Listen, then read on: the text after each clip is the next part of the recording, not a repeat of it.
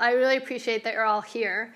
And I think that we're going to have a really fun time today talking about and learning about the energetic effects of pranayama because our body is an incredible superhuman machine. And we don't even really realize every single thing that is going to actually happen to yourself or to your students um, when they come to the mat. And truly, the energetic effects of breathing, of prana, is why we're teaching yoga. It has nothing to do with how you look in a pose, it has nothing to do with what your students are doing per se in your class. It's as they calm the fluctuations of their mind, how are they using the breath to literally affect the central nervous system? And there's a lot of science that's starting to like really tap into that right now.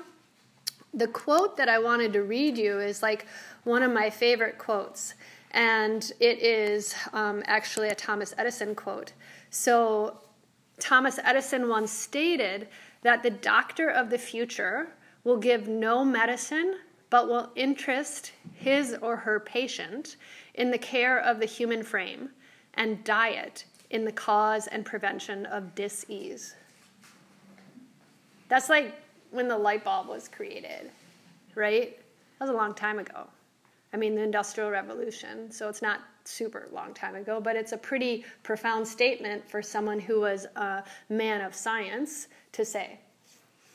And what I want you all to think about is the fact that um, because our bodies are this incredible human machine, um, we have the ability to change it, right? And people might see yoga as an exercise to inner strength where they're looking for the hero physique. Because a lot of times that's why our students are coming to the mat. They're like, I want yoga butt, right? They don't know really what's actually happening to their body. But this is a 5,000 plus year old discipline that's actually working on um, vayus or pathways of energy. So I gave you some handouts, and we definitely will review the handouts. But I also want to really focus on the idea of um, uh, uh, the idea of that this ancient practice, which was started so long ago, had nothing to do with really the physicality of it. It had more to do with the energetics of it. So, this is an intimidating topic. It takes time to really kind of maybe learn about it. And one thing that I wanted to share with you is this awesome, awesome book. Have you ever seen it? And I'll pass it around. This is Iyengar, and this is a book called Light on Pranayama. And it talks about how to sit, all different breathing practices, all these incredible things that um, studies and research, and um, just different things that about the uh, tantric texts that talk about pranayama, chakras, vayus, and really the how and why of breathing. Okay? It's a very cool book. What's interesting is that Iyengar himself was a very sick kid.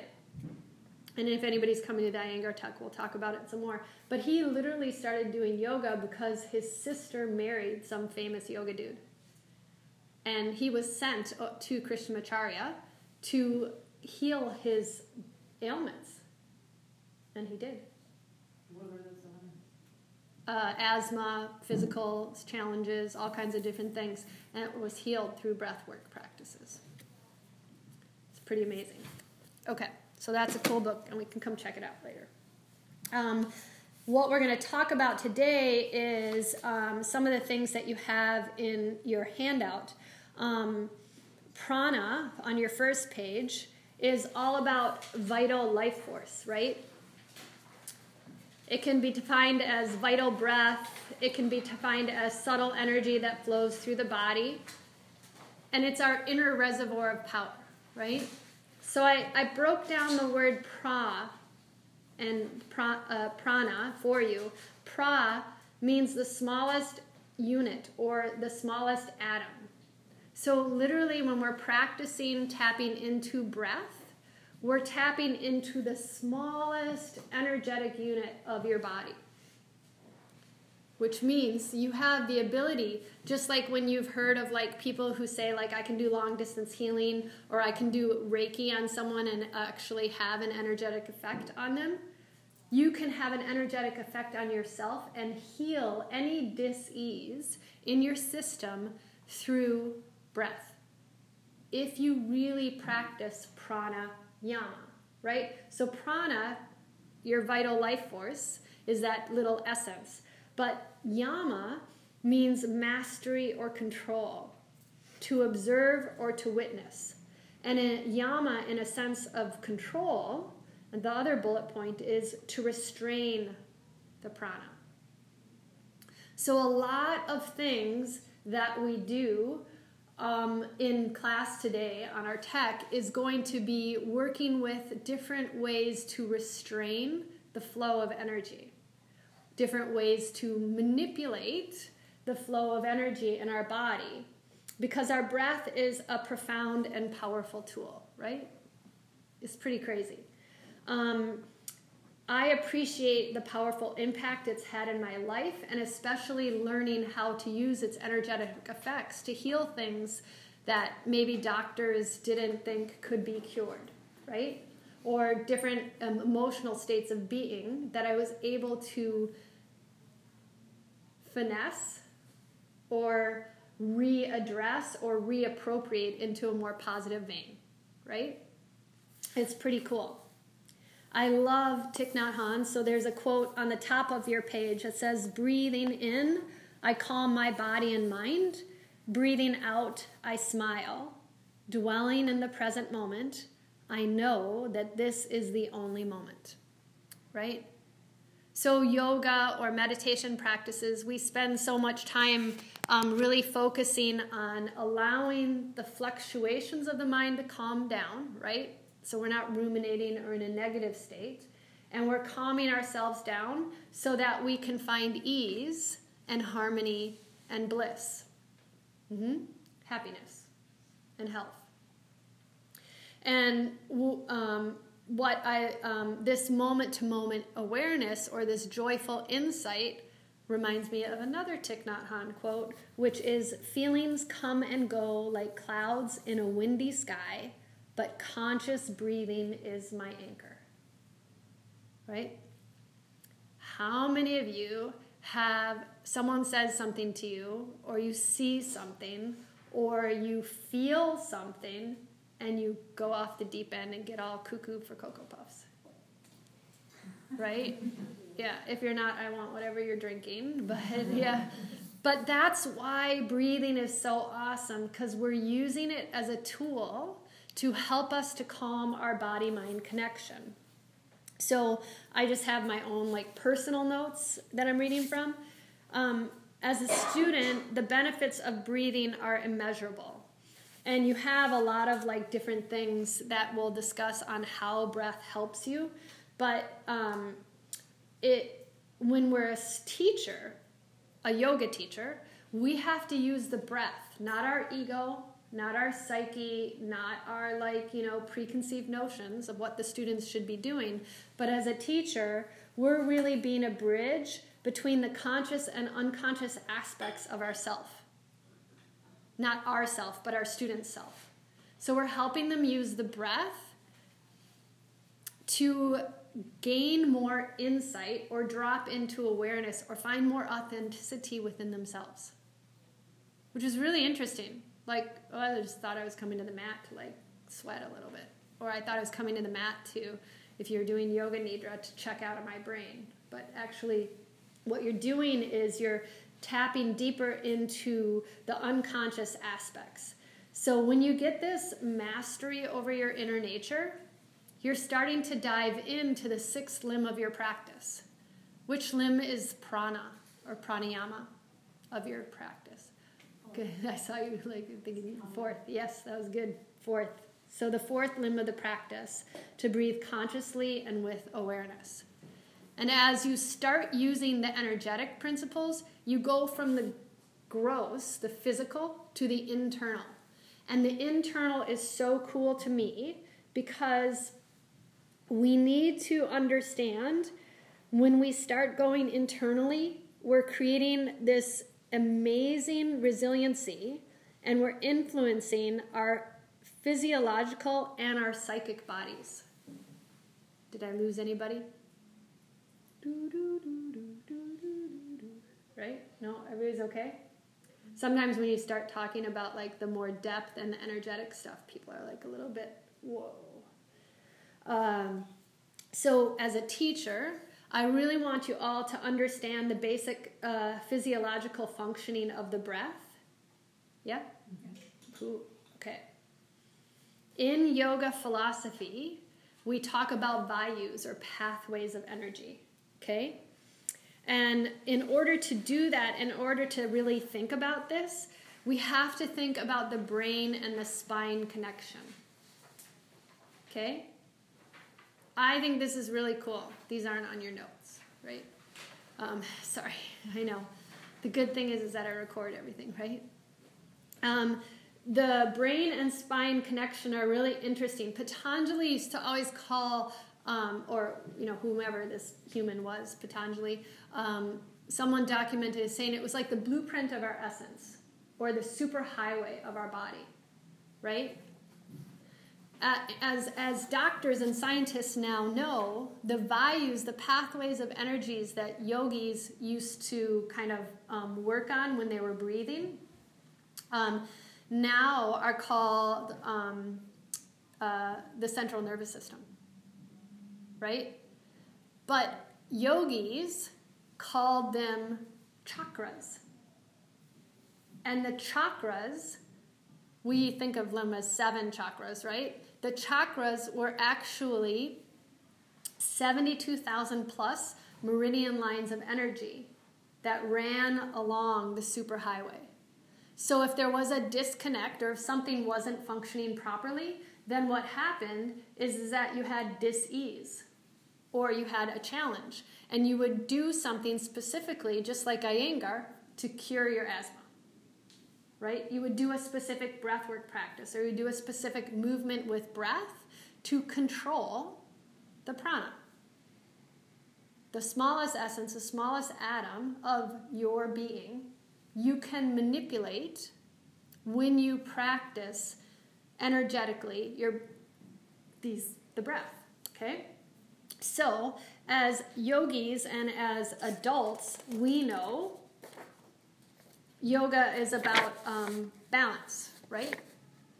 What does yoga mean? The definition of yoga? Yoke. To yoke. Anybody else? What do you think yoga means?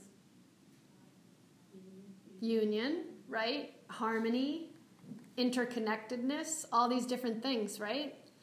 So the nadis, the flowing rivers of energy that we move our breath through, create those major intersections of the highway, which are our chakras. And we're talking about like sometimes they're colors, sometimes they're have different names, but they all have a different effect on different parts of our body. If you took your brain out of your body, most people don't realize that it's attached to your spine. So that's pretty cool because if your brain is attached to your spine, uh, those lines of communication within your body elicit specific emotional responses. Those things start to connect to specific areas. So, say I'm looking at my mid thoracic cavity, so my belly region, and I'm looking at like a T1, that goes to my heart. But if I'm looking at um, T12, then it's going to maybe your small intestine, your lymph circulation, your large intestine, your urinary bladder, your kidneys. I mean, it's pretty wild. So if I have a dis-ease in a certain area of my body, I can literally fix it by breathing a certain way and finessing the chakras finessing or energetically shifting the nadis, the flowing rivers of energy. Coolio. Okay? And that's why in yoga we're talking so much about like tadasana, right? Because it's our posture. Our posture has to be really, really, really, really aligned not only like in a spiritual place, like aligned in our truth, but also aligned so that those rivers of energy flow freely. Am I losing you? You're good. Okay. Is this interesting? Okay. Cool. So we have our spine that needs to be resilient, and we're understanding when we're working into this that we need to know the anatomy of our body and how it works. So now I'm going into a little bit of a science. Cool? We have this really interesting thing called the nervous system, right? Our central nervous system. The cool thing about our breathing is that it's regulating the autonomic nervous system. So it's regulating your parasympathetic nervous system and your sympathetic nervous system, which in turn the autonomic nervous system regulates um, like how we digest things. Um, oh, sorry. The autonomic nervous system uh, is um, split in two, and it shows you how here in this diagram how it helps with uh, heart rate and your uh, bronchial, uh, your digestive system, all your different systems but it's split in two. So your central nervous system um, and your autonomic nervous system is split in two. So you have your parasympathetic and your sympathetic. Okay, making sense? One is fight or flight, and the other one is rest and digest. We want to be in a state of rest and digest, right? What happens when someone says something to you and it frustrates you and you start to ruminate on it and you get upset. You go into fight or flight, right? Mm-hmm. And what happens with your breathing? Shallow. Shallow. Might hold your breath. Yeah, you might hold your breath. It's hard to focus on.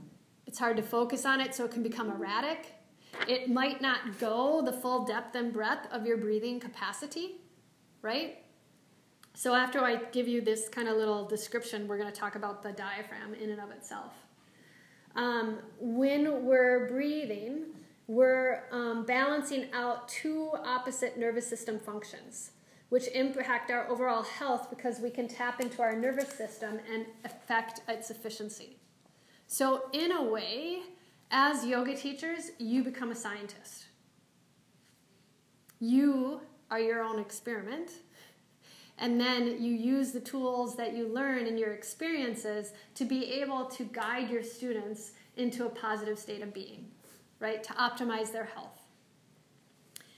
Um, when you're breathing and you're in this optimal space, you're bringing more oxygen to the body um, because electrical rhythms of the heart, lungs, and brain are in sync.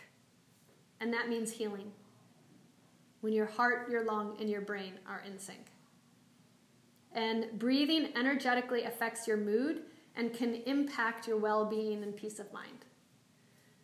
So, although students are coming to the mat for one thing, they might be getting a totally other thing on a subconscious level. And in turn, that's what's going to keep them coming back and making it a habitual practice. That might be why you all are here, right? To be yoga teachers, is because something clicked and it made you feel really, really awesome. And that insight and that joy and that peace of mind was like, I'm going to go take a teacher training. Yeah, live the rock star life. yeah, awesome. So when we're harmonizing the body and you're awakening the prana and your psychic body starts to wake up, a lot of the stuff that you're teaching without even knowing it, and we don't have a lot of these modalities here in the Midwest, it's very big in the coasts. We're doing a lot of Kundalini work and Tantric work where you're opening up spiritual energy and your evolutionary potential. You know how you always hear people say, like, I'm taking you to a higher state of consciousness, right? Or you're opening up your you know, your thousand petal lotus. Like, really? but it's true. There's all this incredible stuff that happens, um, and you gain that sixth sense, hmm? right? So, those of you who study the sutras with me know that in the third and fourth chapter, we t- start talking about when you practice the eight limb path, you start gaining your sixth sense. You start gaining your siddhas, your superpowers, where you know when someone's calling before they call, when you know that you're going to have a really good day because you just can feel it energetically. You know how someone's relating to you just because you can sense it, because you're an empath right? So that is the cool thing about prana. You can use it to block things, you can use it to create things, you can use it to harmonize things, you can use it as a tool for yourself energetically, but you can also help as a teacher facilitate ease in people's lives. Right? Get them out of pain and suffering and offer them a more sattvic place, a more harmonious being. Hmm? Sounds cool. Yeah. So, what I find is interesting here is that your inhalation, in Sanskrit, it's called a, a P U R A K A, puraka. It stimulates several effects in the sympathetic nervous system, so your fight or flight. And in small doses, we de- this isn't on your sheet, sorry. In small doses, we definitely need this um, uh, the uh, sympathetic nervous system. But when it goes into overdrive, your body and mind can suffer. So have you ever heard a kid say, "I have a tummy ache"? Right? They could be in overdrive. And have you ever heard someone say, like, "My heart hurts"? Right? My heart feels heavy. Right?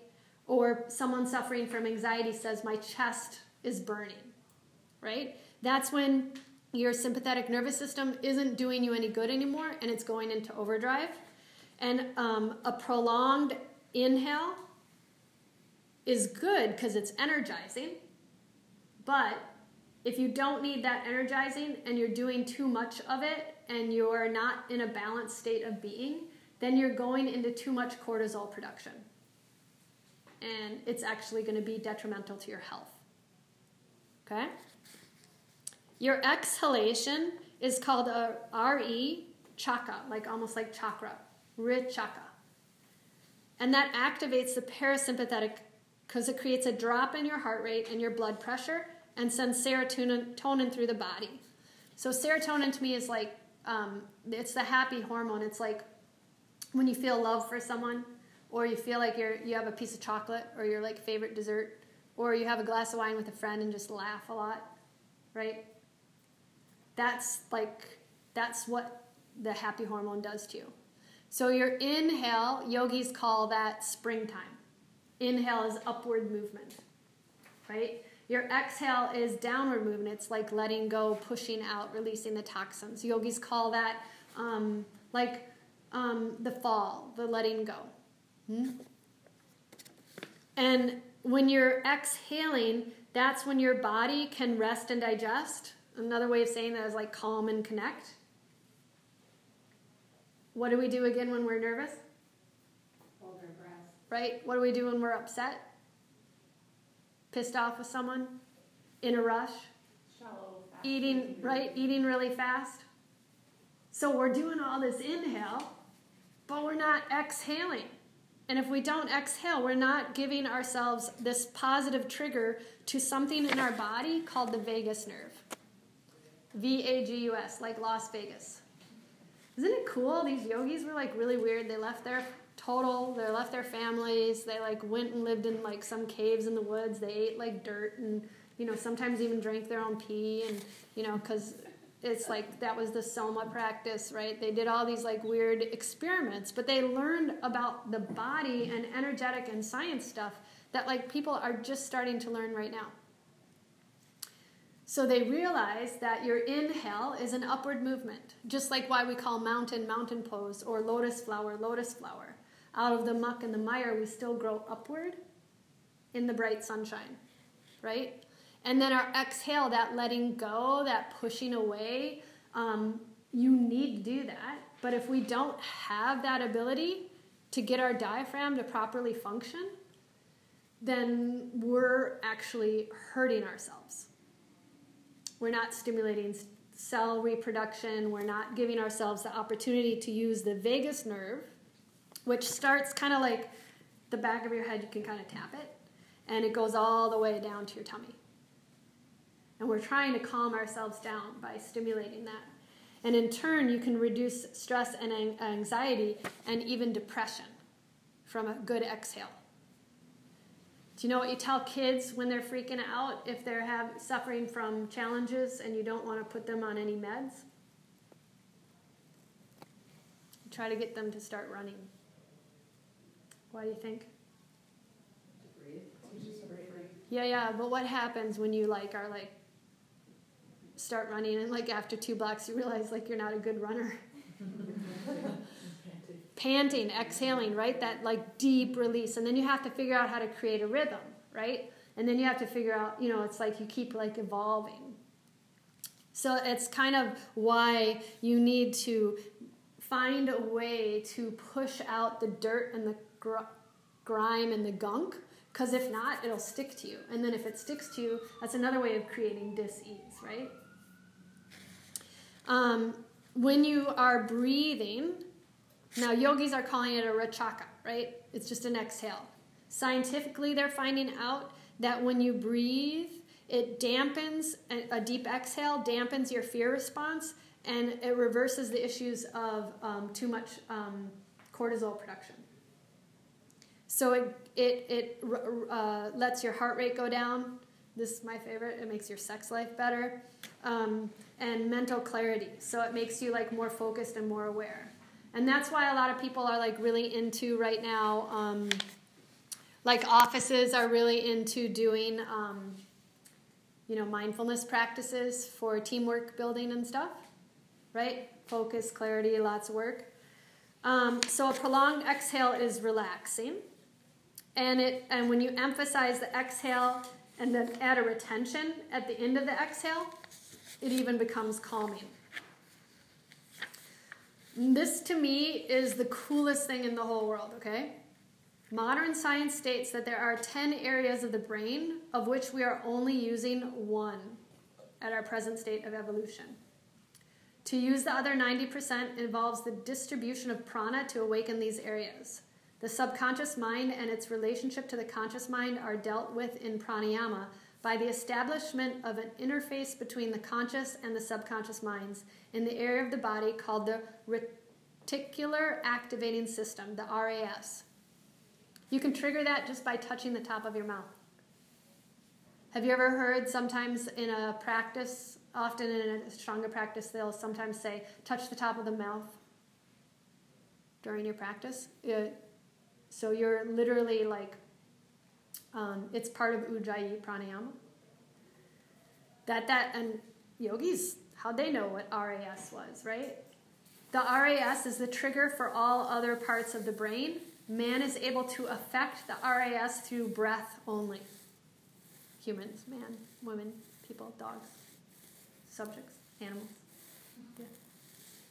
So breath is affecting the part of the brain that allows you to interface conscious and subconscious. We're all going to be like John Edwards. It's kind of cool. No other function of the autonomic nervous system can be controlled by conscious human activity. Control of the brain through the RAS by means of conscious breathing is a method by which other functions of the body may be controlled heart rate, blood pressure, digestion, excretion, absorption. Simple yogic breathing techniques have spe- uh, specific effects on the body mind, and by using yoga, one can also shift the energetic effects. Coolio, eh? We're going to talk about some of these things, but um, when you feel anxious or ungrounded, you can do alternate nostril breathing, scientifically proven. When you are doing the skull shining breath, Kapalabhati, it circulates the blood within the brain and it invigorates and tonifies each cell in your body. Scientifically proven. The kumbhaka, when you hold on to the breath, your body, um, it, it stops the vital um, body rhythms and affects your brain waves. So you're able to um, kind of like create a sense of tolerance and calm during stressful situations when you start playing with breath retention. Isn't this cool? I don't know, it's fascinating. Um, ujjayi, which sometimes is called the psychic breath. Um, ujjayi means victorious breath, and there's it that there's it's on your sheet, but um, the it helps you if you feel angry, frustrated, or irritated. It helps you to increase the air in your lungs and ensures transfer of oxygen, which is what we're trying to do is get more oxygen. It's pretty freaking fascinating. So prana is a tonic. I always used to tease people that what my job title was is that I was purveyor of the oxygen cocktail. pretty much is what your job is, right? It's a prana is a tonic and it's an elixir that builds up your physical, mental, and spiritual strength. So when you tap into pranayama, now all we're going to do is kind of play around with stuff. You start to unlock the gateway to the subtle realm of self healing, mastery of the mind, and spiritual unfolding. So you're literally unlocking something through your central nervous system, affecting your brain, making you smarter, right? Energetically, doing all of these different kind of funny little tricks and tools help you to literally heal yourself with every breath. That is neato. Um, let's find our. Um,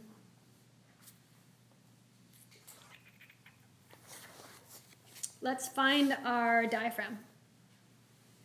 Are you ready? I'm not even going to ask you to touch your friend. Just get to find it on your own. Okay. Um, how many of you have practiced different kriyas? Hmm? Like what?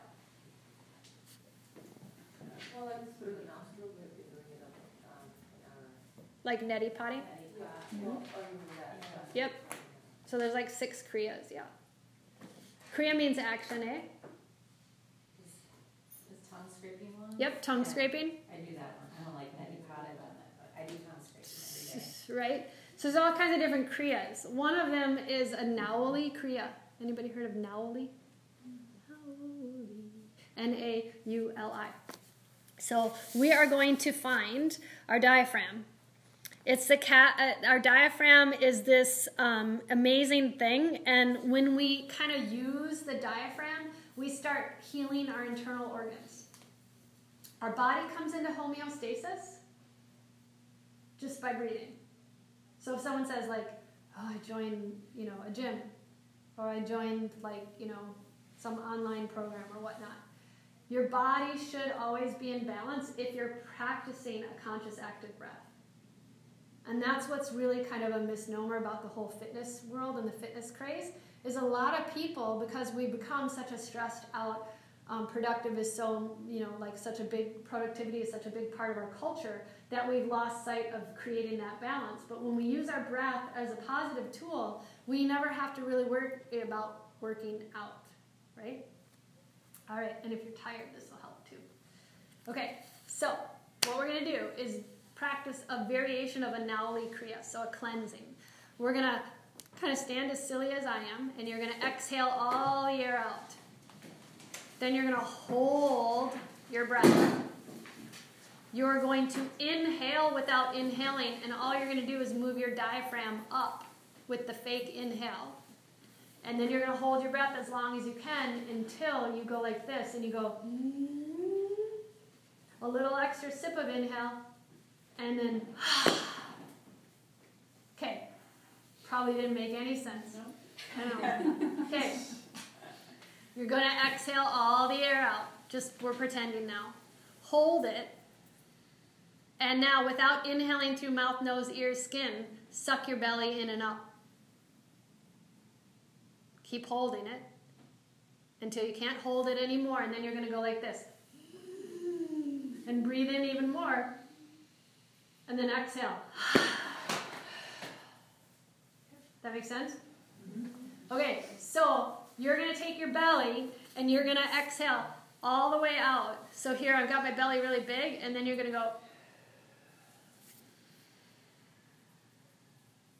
And on your exhale, you're going to suck your belly in and up, but you're not inhaling. Does that make sense? Okay? And someone's back just cracked. Come on back up. All right. Ready? It's going to feel kind of weird, hopefully. Your ultimate goal is you should feel a little space or a little pop. Okay? We're trying to get our diaphragm to do the proper functioning, the proper work. A diaphragm creates peristalsis, right? The movement of it starts to hit your heart and create peristalsis. So let's take and let your head hang and exhale all the air out. Inhale, breathe in. Exhale, breathe all the air out. Now hold your breath. Fake breathing in by pulling your belly in and up. Hold your breath. Hold your breath. Hold your breath. Hold it. And when you can't hold it anymore,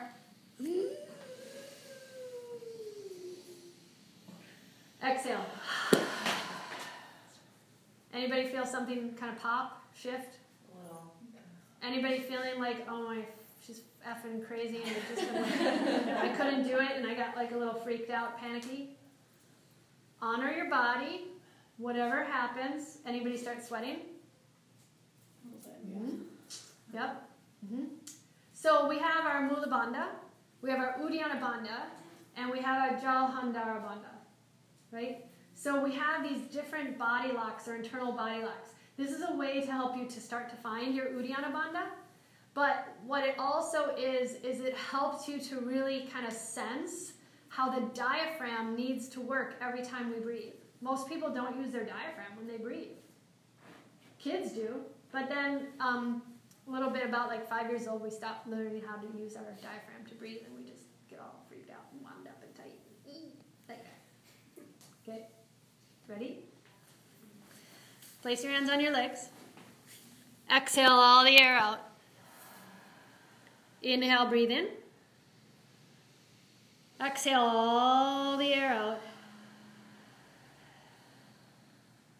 Hold it. Your body's a pot, it's a kumbhaka. Hold it and now suck in air without breathing in air. So you're containing, creating a container for your breath. So from the throat to the base of your pelvis, you have space. And when you're ready, inhale. And then exhale everything out.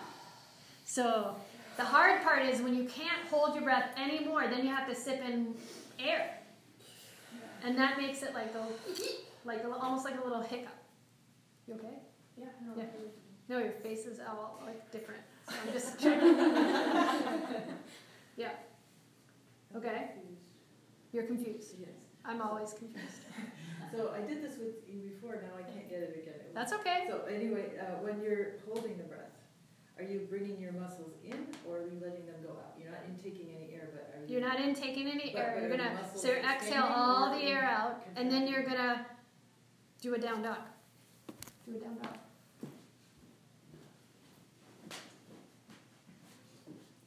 So the best way to feel what you're doing is you're pulling your belly button in, and then pulling a thread of energy up your spine up.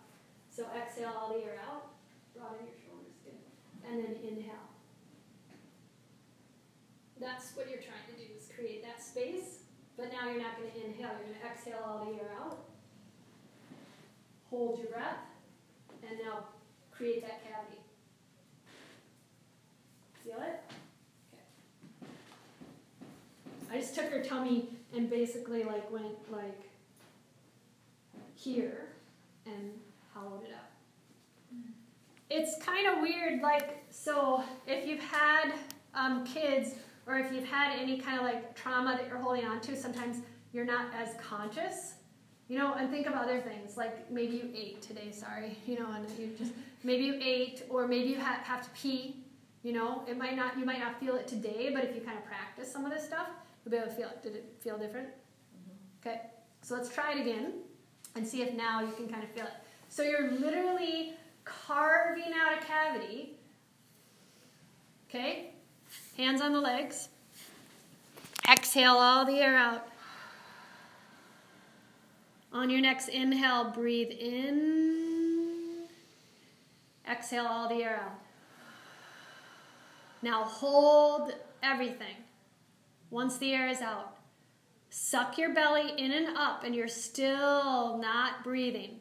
You're just holding, creating space. You're a kumbha. You are a pot. You are this incredible vessel, breathing deeply.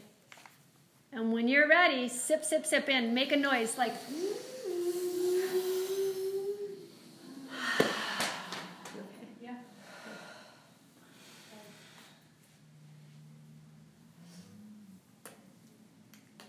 Gotta have to play around with it. It doesn't matter how short you can hold it for or how long you can hold it for. It's more about starting to really feel that there's something more than just like when someone says, you know, inhale, exhale.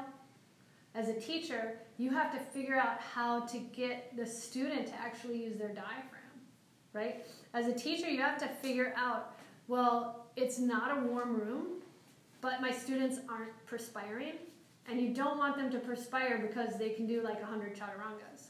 You want them to perspire because they're using the breath work, right? Iyengar, um, um, Ashtanga, they're all based on rhythms of breath, okay?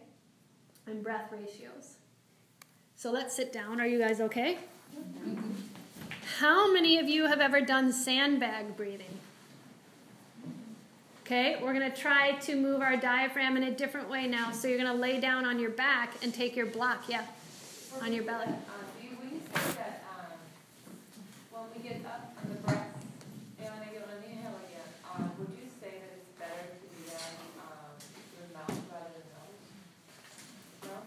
do it through your mouth, you're going to cause a sympathetic reaction, and your nose is parasympathetic.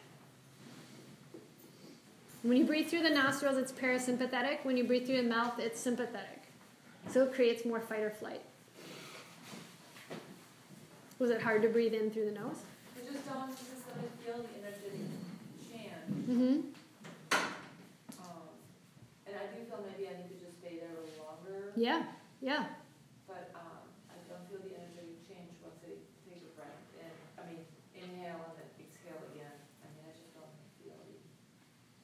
So you're exhaling all the air out, you're holding it, and you're just creating space like a void. And then when you can't hold your breath any longer, you inhale, pull your arms up, and exhale. It's okay. Yeah, yeah. It's a shift. We're just shifting perspectives. And you would never teach this to students. I'm just trying to teach all of you how to feel your diaphragm, right? How to do conscious active breath. So now take your block to your belly. And the sandbag breathing really helps you to feel if you're breathing from the proper areas. Exhale all the air out. And now inhale and make the block lift up. It works better if it's like a heavy sandbag or something, obviously, so it's called the sandbag test. And then exhale, let everything go. Right? So you're moving the breath through your body. Every inhale and every exhale, you're creating space.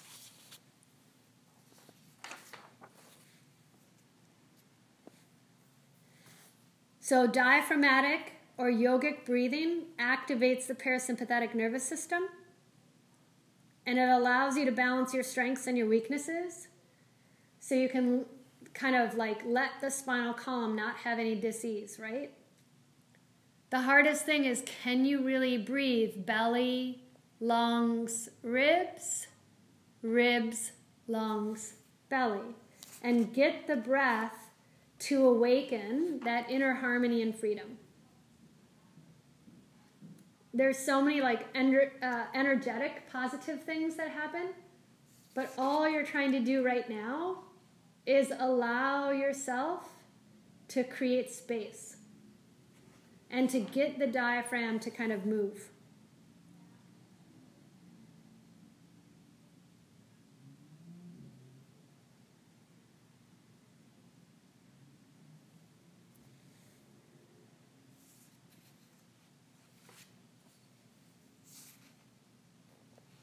Feel that exchange of old air for new. Feel your body elongating. Feel your chest open, your lungs expansive as you balance your nervous system.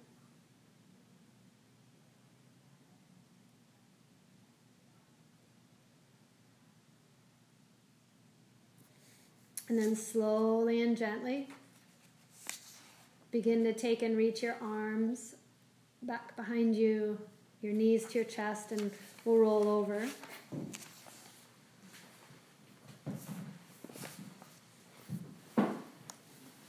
And come on up to a seated space.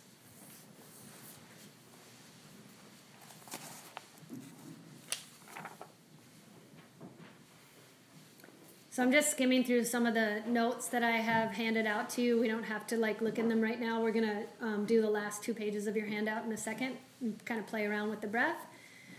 What we're doing here is talking about like the idea of how um, when breathing is exchanged for old air and new, it has a lot of positive effects on your systems, and um, it's been known to cure diabetes, PTSD. You're normalizing the blood pressure you're getting more oxygen to the um, blood.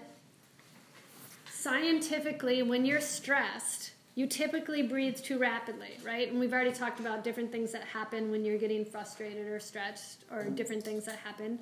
But this leads to a buildup of oxygen in the bloodstream and a corresponding decrease of the relative amount of carbon dioxide which in turn upsets your acid alkaline balance or your pH level of your blood.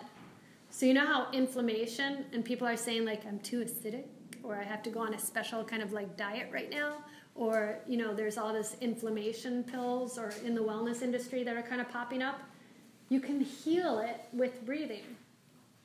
This condition, known as respiratory alkalosis, can result in muscle twitching, Tell me if you've ever felt this way. Nauseous, irritability, lightheaded, confusion, depression, fear, anxiety, tense, shallow, and erratic um, things that activate the sympathetic nervous system. So when you're not breathing properly, you automatically go into fight or flight because of that, the stuff that I just listed. You're that buildup of um, oxygen and a corresponding decrease in carbon dioxide because just like Ha and Ta, right? Your sun and your moon. You have to balance out your oxygen and your carbon dioxide. You have to balance out your male and female energies. You have to balance out the good and the bad. You have to balance out, you know, sweet and sour.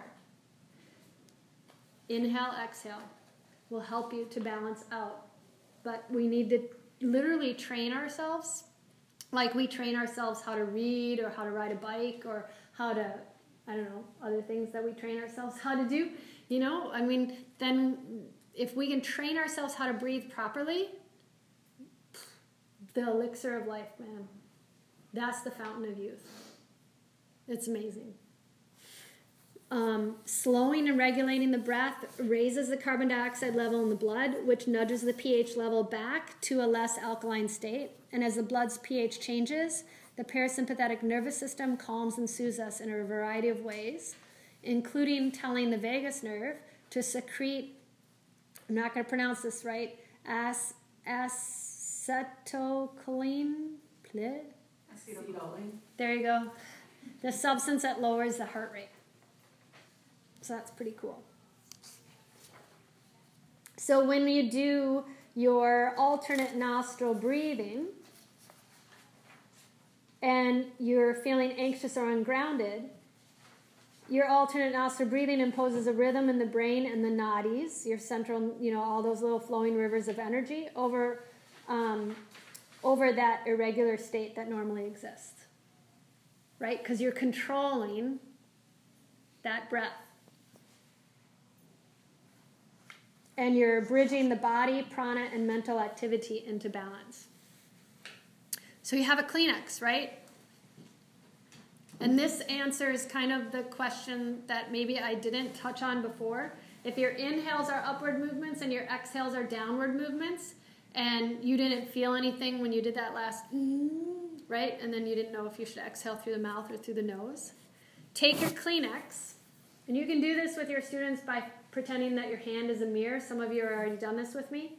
Hold on to your Kleenex about uh, hands width away from your mouth. Inhale through the nose. Exhale through the mouth, make your curtain move. Easy peasy, eh? Inhale through the nose.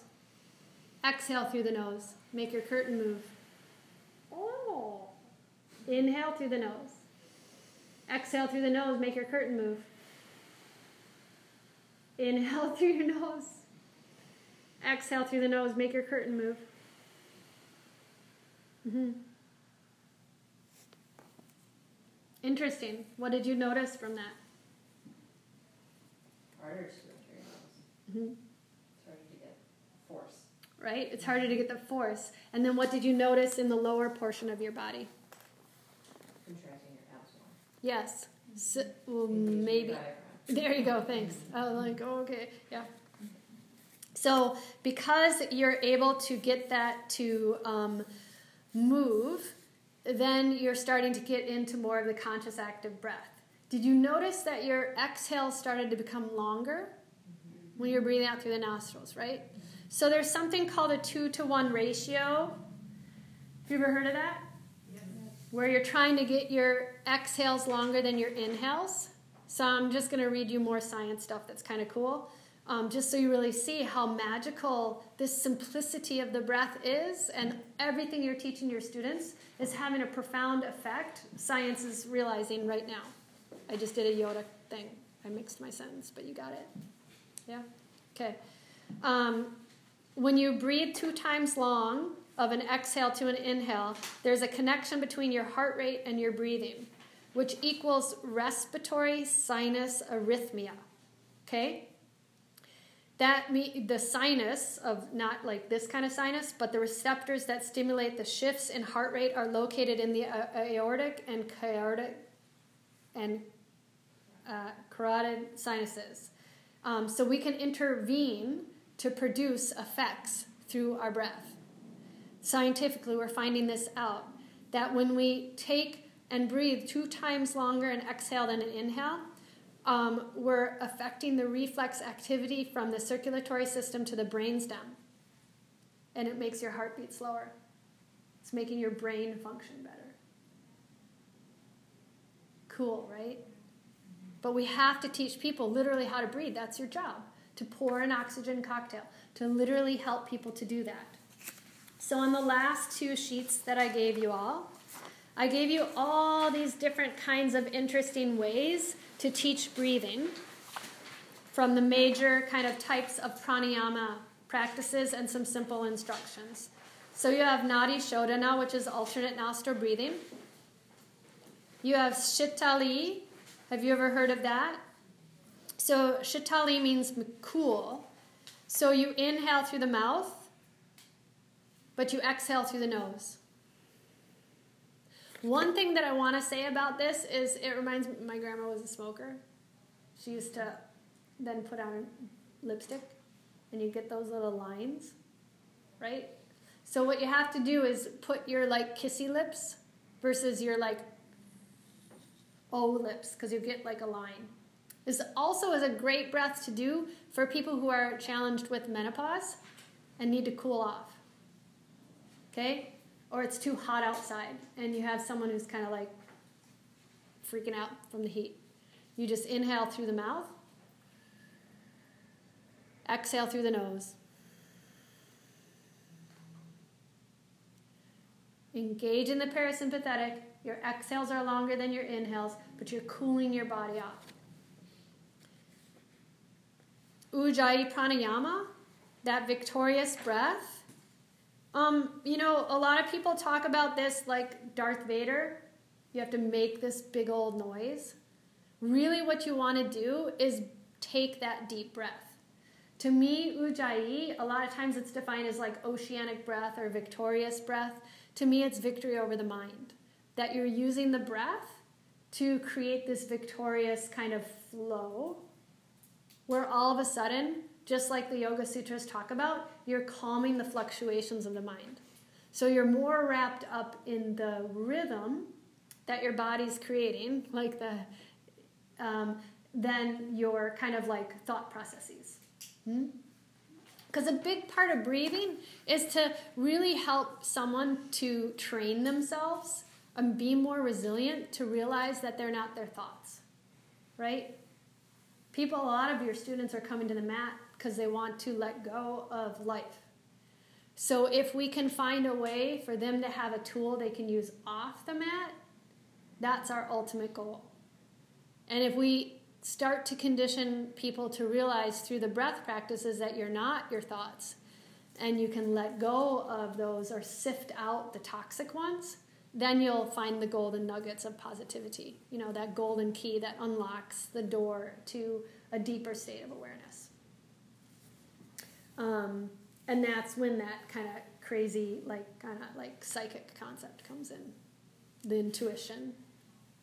Kapalabhati. How many of you have done Kapalabhati? Good. We're going to practice it right now. Ready? So we'll come into a comfortable seat. What I think is kind of interesting about Kapalabhati um, is in some schools of thought, when you forcefully exhale, some people say that it's all done through the mouth. Some people say it's done through the nostrils. And it just depends on the school of thought. In a perfect world, you ultimately want to do it through the nostrils, right? The inhales come automatically. This is done after a lot of power vinyasa classes and practices. But what I was reading you um, before about how Kapalabhati or that skull shining breath, it invigorates and tonifies every cell of the body. So, if you've ever taken an anatomy course, do you understand that your endocrine system runs pretty much along the central nervous system? That's so freaking cool. So, all your lymph nodes, all of these little things that we want to have function properly, when you do breath of fire and you tonify from the base, it is pretty much a little Kundalini esque because you're uncoiling any blocked channel and letting the impurities burn off like an incense, but you're letting the magic still be part of that channel so that you are toning uh, and, affecting every cell. Um, this stuff does really work. If anybody ever has taken a Kundalini class and you do that breathing for an hour and a half with every pose, it does shift your brain. So you have to be really, really careful about the environment that you do these things in, and you have to be really careful about what the demographic you do these things in, because you can also, just as there are two sides of the coin, you could do something really awesome or you could do something very um, inappropriate for your students when you do breath of fire if they do it improperly. Makes sense? Yeah. With great power comes great responsibility, says Spider Man. All right. So, what happens is it almost feels like someone has thrown like a baseball at your tummy on your exhale. And then your inhale is just kind of uh, re- not reactionary, but it is automatic. Okay? Exhale is forceful, inhale comes automatically. And it's a fast rhythm. Okay. Did you say you're supposed to tone your pelvic floor and your core while you're doing this? Is that what I heard you say? Or does that just happen automatically? It kind of everything kind of happens automatically if you start like kind of engaging. Yeah, yeah. It just um, one thing that's interesting though is um, to me what I would watch and what I really appreciate about rooms with mirrors is a lot of people when they first start this they go like this. Right? And why do you think that is? Right. Because they're not using a diaphragm and they can't i mean i was over exaggerating but they can't figure out what that deep breath is. They can't feel it, right? So your question was perfect because in a incredibly amazing, enlightened world, yes, It should happen automatically. right, But, you know. right. And that's the interesting thing about the breath is that um, it's kind of challenging to get to that space to produce the proper effects. So, um, how many people have ever seen a bunny breathe? Okay, what does a bunny do? Yeah. So, yeah, that's a really fun, right? Short and fast. Yeah?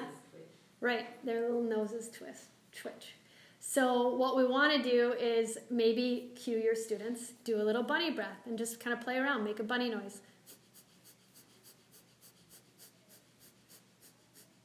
What happens when you do that? I think you're feeling it. Right? You almost feel that little flutter in your belly. Yeah? Okay? If you don't feel comfortable that way, take and take your dominant hand, make it into a fist, take the other hand on top. Inhale through the nose. And exhale, push your belly all the way back. It's kind of like what I did to you. Inhale, fill yourself up. Exhale, push the belly all the way back. Inhale, fill up. Exhale, push the belly button all way back. Good. And we'll release. Did you notice so far I haven't had you do any hands on adjustments in this whole entire class? right? Your words are your most powerful tools. There are so many people dealing with trauma and they don't know how to breathe properly. If you start touching them in some of these places, they're going to just like freak the shit out on you, right?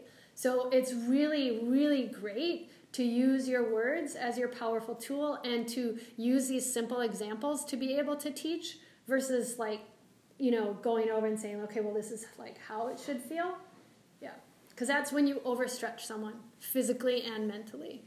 Mm. And I've had lots of teachers in the past, in the old days, where they used to stand on you or they used to push you into positions and then you tear something, but you sure would get into that pose, right? You know, and then you're healing yourself, right? We want to do the exact opposite. We want this to be a path to healing so that you're using your experiences and your words to be able to communicate a message without having to actually physically manipulate a human. Um, so, um, uh, let's try to then, before we do the bunny breathing, pant like a puppy.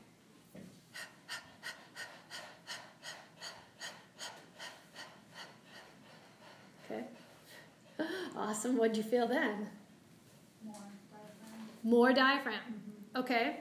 So whether it's bunny, puppy, whatever makes it work for you, the only thing is we don't want to hyperventilate, right? So when you cue that way, then you have to make sure you're like, okay, now because we're working the energetics of the practice, we want to make sure we're still grounded down and, and calming our vagus nerve. Um, so we do that rest and digest phase of the mm, real reason we're doing the breath. So we want to make sure that our mouth is closed, right? And even if you're um, teaching them that they start off doing the mouth breathing, you just don't want them to feel like they're hyperventilating. So you'll give them an opportunity maybe for a 40 count and then take a break and then do another 40 count. Hmm? Anybody have any questions so far before we do this? I noticed when I had my mouth closed, I was able to do the, bring my abdomen in when I was panting. But when I was panting with my mouth open like a dog, Mm-hmm. my abdomen is going out to push. Oh, interesting. So I found that confusing. I would rather, you know, I was like, now which way is my abdomen supposed to go Mm-hmm. on the exhale? So from experience, now you know which one you're going to teach, right? Yeah, that's awesome. Yeah, and that's like kind of that awareness that all these texts are bringing to us is the opportunity to kind of play around with it to see what resonates with us as teachers and how we can bring it to the students. Thank you. Okay, so let's take and make sure that we're in a comfortable position, right? So even though we're not in Tadasana, we're not like standing, we still have that proper alignment in our Sukhasana, or I'm in hero's pose because it's better on my knees.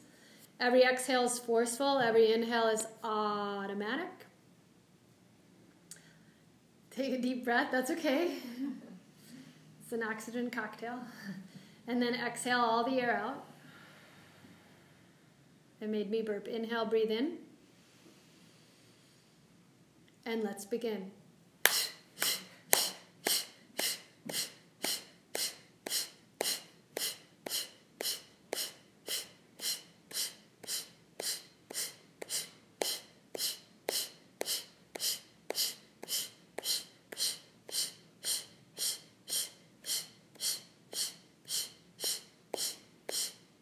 Five, four, three, two, one. Take a couple cycles of breath, lick your lips, wet your mouth. Remember, we're emphasizing our exhale. And then look forward. Inhale, breathe in. And let's begin.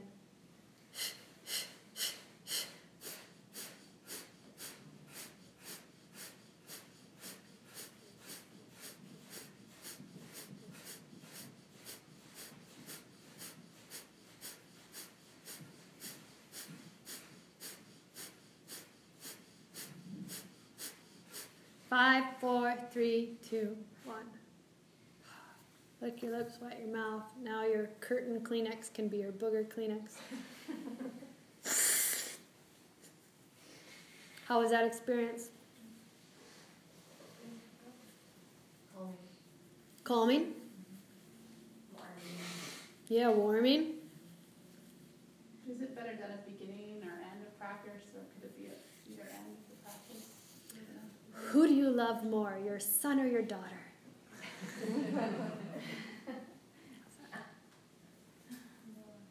Don't do it before going to bed. It's, energizing, right? If you do it before going to bed, you ha- you might be wound up a little bit, right?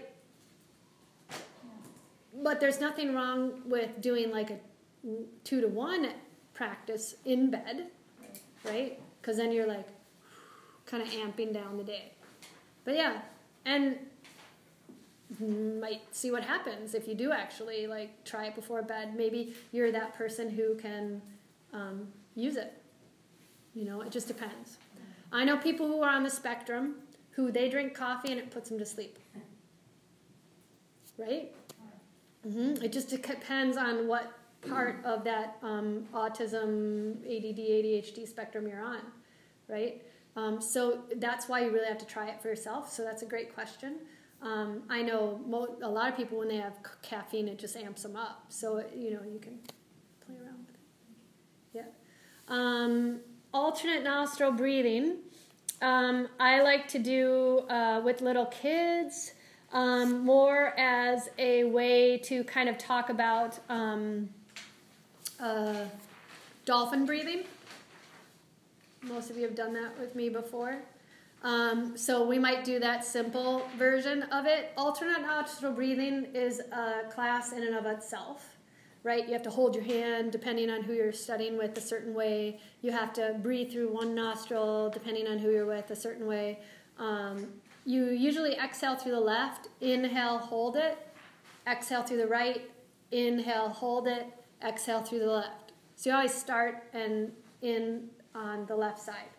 But if you're a pregnant woman and you want to create a certain effect in your body, you almost do like a crazy eight kind of breathing where you're inhaling one side, exhaling the outside, inhaling that side, exhaling. Does that make sense? You kind of like start playing with breath ratios. It's not on your sheet. It's from the top of my head, out of my bumholio. Um, so, um, alternate nostril breathing um, is um, one of those practices that really helps you to uh, really um, ground down. And but it does also start playing into breath ratios. And when you start diving deeper into breath ratios, they're not just inhale, hold it, exhale.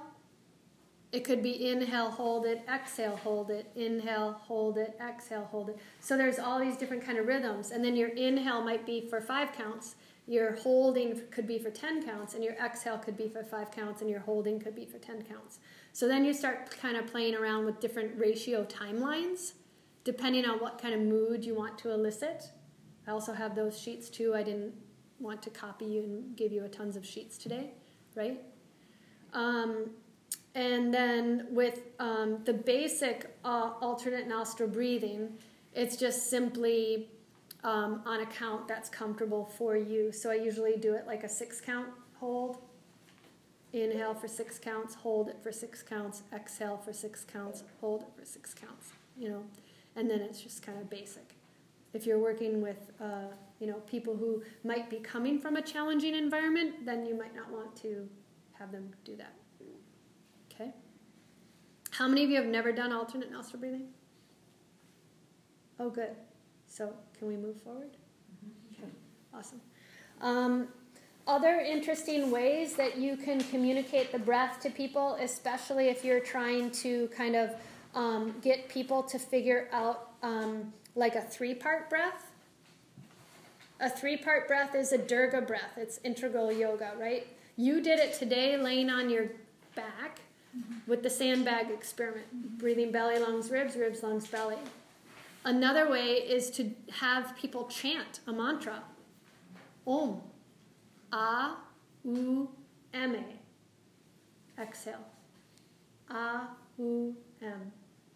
So the real Om, right, is A, U, M, and then that little dot in the Om symbol is that kumbhaka. It's the holding. A, U, M, hold. Um, so energetically, you can start then working with um, sound, right? Another sound one that I really like doing is when you say so hum internally. And so hum means I am that, which means you're like connected to all things. So it's a really powerful mantra. A lot of times when you're studying with someone, you get a japa or a mantra with a specific teacher, like Om Mani Padme Hum. You've heard that, right? So you inhale so and you exhale hum. It's longer. So it's a two to one.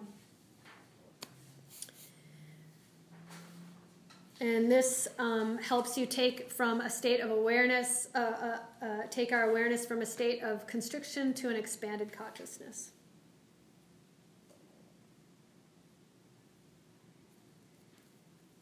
Wasn't this fun? Now you can read your sheets at home. Um, what I would like to do is to, there's, I mean, we could dive into this deeper and deeper and deeper, but I really want to just keep readdressing the fact that this is a profound and powerful tool that allows you to change. Not just like, oh, I'm going to like look better in my clothes, but to change your life, literally. Lighten your mood, but also scientifically really heal certain things that are ailing you. And that's an elixir. That's the best oxygen cocktail and the freest thing that you'll ever get. So when they talk about the idea of moksha, right? Moksha means freedom. And it's one of the best words in our Sanskrit language, right? Our yoga teaching lexicon. Okay? If our central nervous system is attached to our brain, right? And you see that doctor symbol? And then it kind of has the wings. You're literally opening up the nadis through using the vayus, the pathways of energy of your prana. Those little tiny, tiny elements are opening up the chakras. And in turn, when that conduit is open, it connects to your brain the brain and the hemispheres of the right and the left, the ha and the ta, the male and the female, the good and the bad, the open up like wings. So that you find the freedom through the practice to open your body up to more profound spaces and that higher states of consciousness. So that we might be teaching children or adults inhale the flowers and exhale like you're blowing out a candle, right? But you're inhaling the blue sky mind and you're exhaling the negativity away, you're exhaling the bad stuff from your life. But actually, what you're doing is like what um, Thomas Edison was talking about in the beginning of um, our kind of time together. That you're actually healing your body through something as simple as breath. And you're opening up this um, ability to, and I wanted to find that saying that I give you, uh, where you're creating resiliency to influence the physiological and psychic bodies. So, like the yogis didn't know all this stuff, but now we're realizing that our autonomic nervous system is so completely affected by the connection between your body, your mind, and your heart. Dun, dun, dun. right? Um, would you like to go around and each one of you say one thing that will kind of stick with you as you go on your path today? I'll keep this here for you.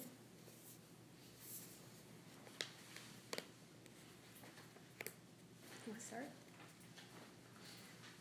The fact that you can heal yourself with every breath. So often we're just breathing to stay alive, but it's nice to know that it has positive impact. Mm-hmm. Um, yeah, but I can, but I can heal so many different things. Like, it's not like we think that we're just breathing, but it's you really it makes a big difference. Mm-hmm. It's like alchemy. We're Yeah. magicians. Yes. Mm-hmm. You sparkle. Yeah, kind of the same thing. I think just that you can heal like any ailment that you have with your breath is, it's amazing. Mm-hmm. Yeah, um, just that something so simple can be so powerful, Mm-hmm. so it's cool. Great. Yeah, I was gonna say something similar, this is subtle can be so powerful. This was a great first class because it's sort of you know the base of of everything. So I Mhm. appreciate that. Can I ask one question? Yeah. Um, so I work with people who've experienced trauma at times. Is there anything that's sort of safe that you could just generally start with some breath work that wouldn't you know be pushing too much? Yeah, I mean, just that some of the tools that we Okay. were doing here, like fun animal noises to make them laugh, or starting to teach them some really simple take one hand to your tummy, one hand to your heart, and do a three part breath, like what we are doing, uh, the sandbag experiment. Okay. Yeah, Okay. where they don't feel weighted down, but you know how when you work with people like that, and sometimes you offer them a weight jacket or a weight vest, Mhm. it's very similar to the sandbag concept. Um, to find expansiveness versus contractiveness, but feel safe in space with that proprioception. Mm. Mm. Um, I think the breath is key to like mind, body, spirit connection. I Mhm. think everything you guys talked about today, like, just reinforces that. Cool. Um, I'm inspired to try some chanting and mantras with my breath work today. Good. I think the science behind all of this, and it just kind of blows my mind that, you know, yogis knew this five thousand years ago, and it's just now, it's like, oh yeah, that's what it is. Right. So, as a yogi, we create the, um, we took the great vow to become one, right? So, it kind of, when you really tap into that RAS that we were talking about, um, you are something, part, part of something greater, right? So, like, that is so cool that you said that because it is. It's like, whoa, it's like, I don't know what just came out of my mouth, but cool. It's real. I'm a big meditator, so um, I think it's amazing how breath can take you to completely, almost feels like different dimension. dimension. But I'm, uh, through the class, I thought to myself, you know, the breath can heal, any- you know, anything in your body. Well, I had a huge knot that went back and it really hurts. So I'm thinking, well, I need to breathe into that knot. I appreciate the science that I've read a lot and worked with physical therapists about the neuroscience of breath. So I've, I've seen that actually, you know, through electrodes on my brain, the difference between that short breath and that long breath, um, and what that can do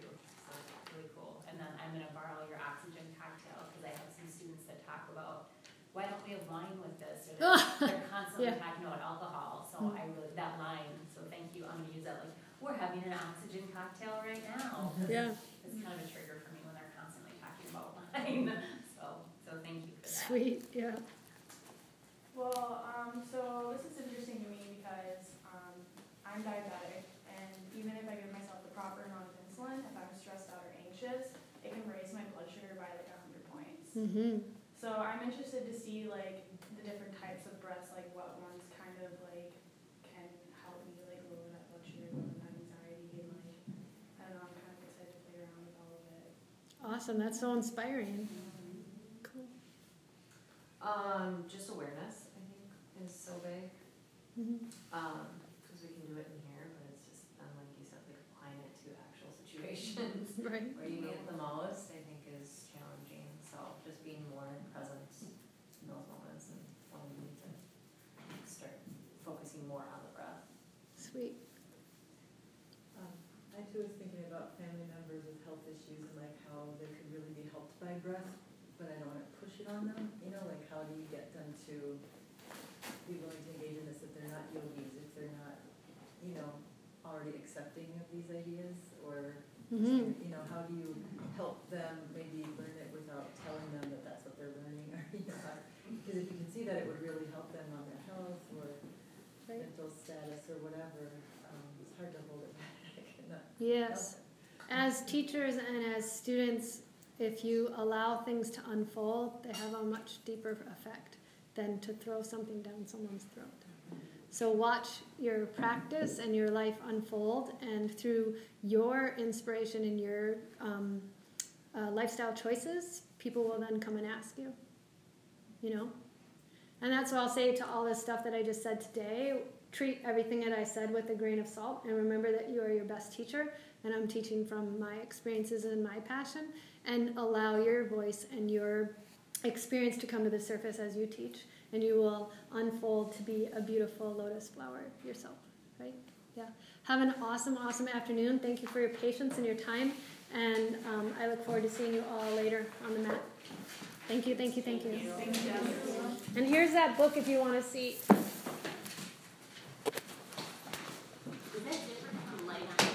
Yeah, he has a bunch of books. Yep. So it's all on pranayama.